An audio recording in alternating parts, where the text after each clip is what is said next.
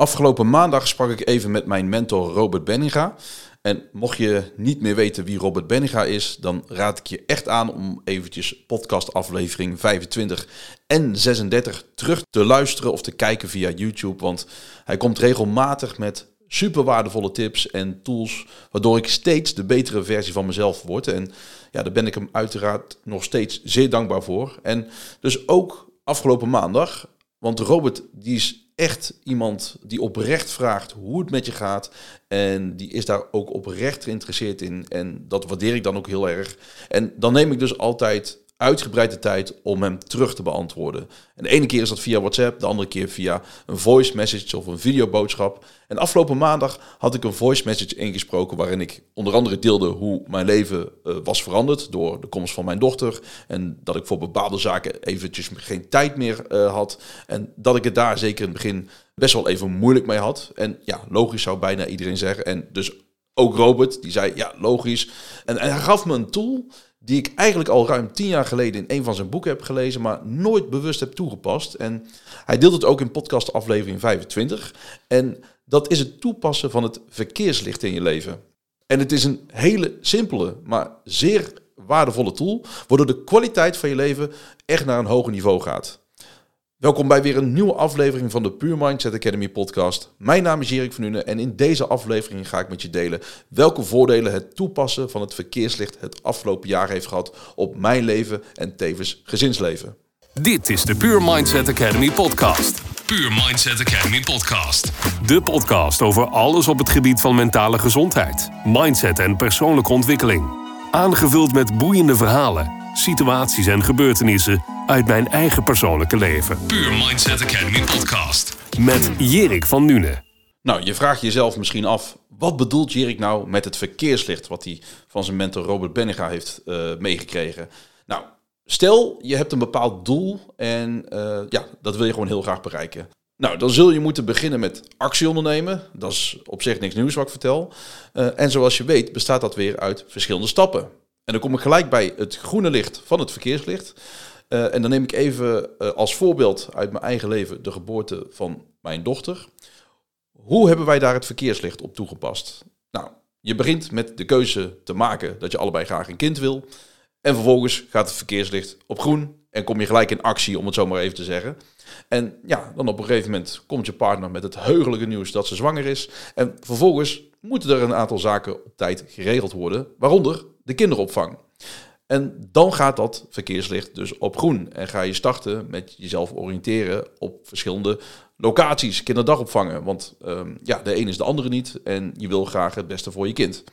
Nou, op een gegeven moment heb je er eentje gevonden uh, die aan je wensen voldoet. Uh, en dan stop je dan vervolgens weer met zoeken. Dus springt dat stoplicht op rood, want dat is geregeld.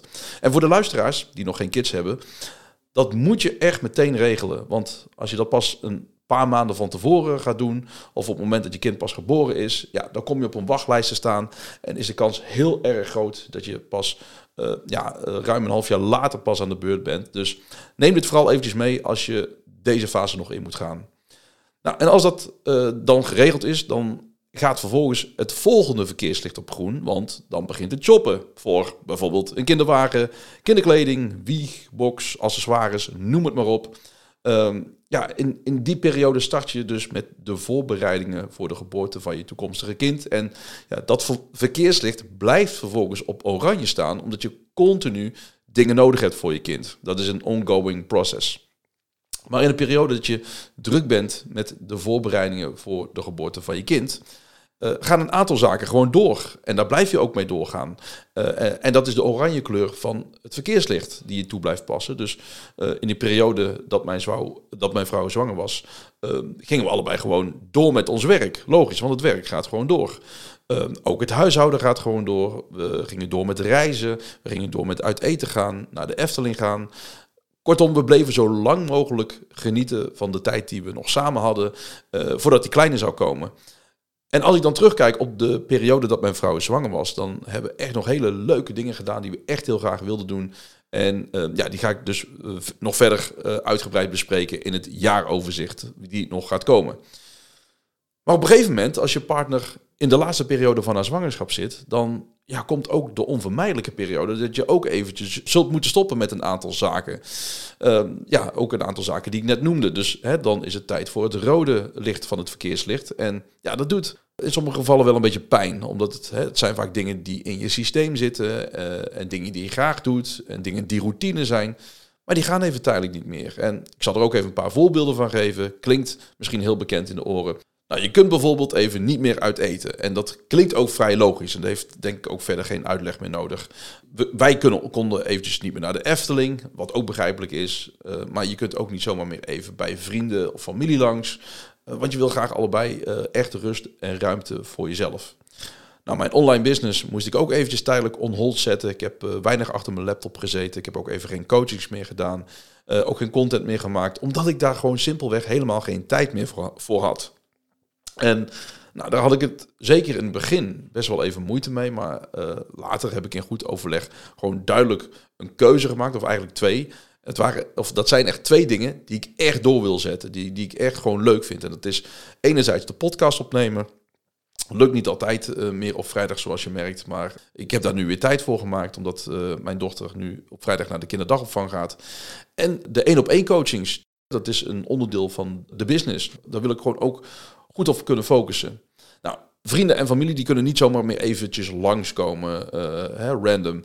Om, om, omdat we, uh, ja, we hadden toen de behoefte, en we hebben nog eigenlijk nog steeds de behoefte aan zoveel mogelijke rust en regelmaat voor onszelf uh, en ruimte. en ja, hè, de, de, daar, de tijd dat, dat, dat Jan en Alleman zomaar even langskwam of dat we naar Jan en Alleman toe gingen, ja, die is gewoon eventjes voorbij dus dat stoplicht, dat, uh, dat staat op rood. En het draaien wat ik bijna elk weekend deed, moest ik eventjes tijdelijk stoppen. Maar vond ik eigenlijk helemaal niet zo erg. Uh, om dat eventjes tijdelijk te moeten loslaten. Uh, en inmiddels doe ik dat weer. Dus um, dat stoplicht heeft eventjes tijdelijk op rood gestaan. En ja, zo hebben we dat verkeerslicht het afgelopen jaar toegepast in ons leven. En ik zou je willen vragen, via deze weg, om ook eens bewust het verkeerslicht toe te passen in jouw leven.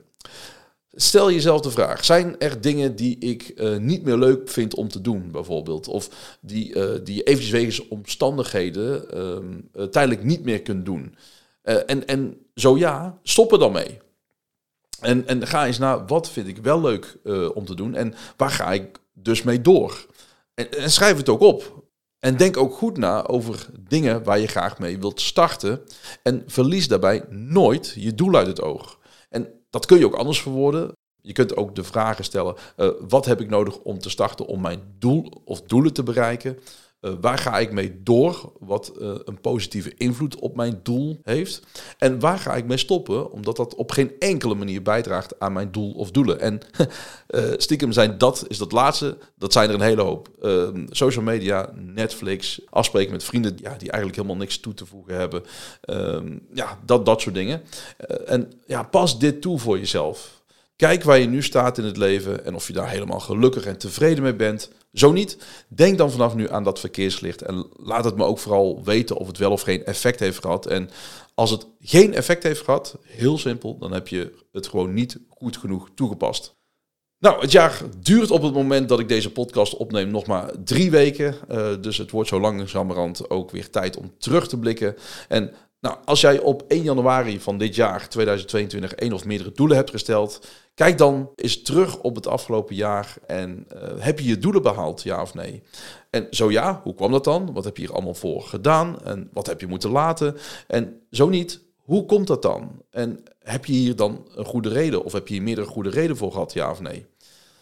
Nou, ik ben weer aan het eind gekomen van deze podcastaflevering die in de teken stond van het verkeerslicht. Ik hoop dat ik je weer hiermee heb mogen inspireren en laat me dat nogmaals ook vooral weten en mail naar jerik.puurmindsetacademy.nl of neem contact op via de website www.puurmindsetacademy.nl. Dan dank ik je weer heel hartelijk voor het luisteren en graag tot volgende week. Puur Mindset Academy podcast. Super tof dat je hebt geluisterd naar de Pure Mindset Academy podcast. Ik hoop dat je het waardevol vond en dat je er inzichten voor jezelf uit hebt kunnen halen die de kwaliteit van jouw leven weer naar een next level kunnen brengen. Vond je dit nou een waardevolle podcast? Dan zou ik het echt super erg waarderen als je dat zou willen delen. Enerzijds door het bijvoorbeeld te delen via jouw eigen Instagram pagina of LinkedIn, door een screenshot te maken van je telefoonscherm en mij daarin te taggen. Maar wat ik nog meer zou waarderen is als je de tijd en moeite zou willen nemen om een review achter te laten. Dit kan bijvoorbeeld door op Google Puur Mindset Academy in te typen en vervolgens via de Google Review sectie iets zou willen vertellen over de Puur Mindset Academy. Wat je van mij vindt en wat je aan de podcast hebt gehad.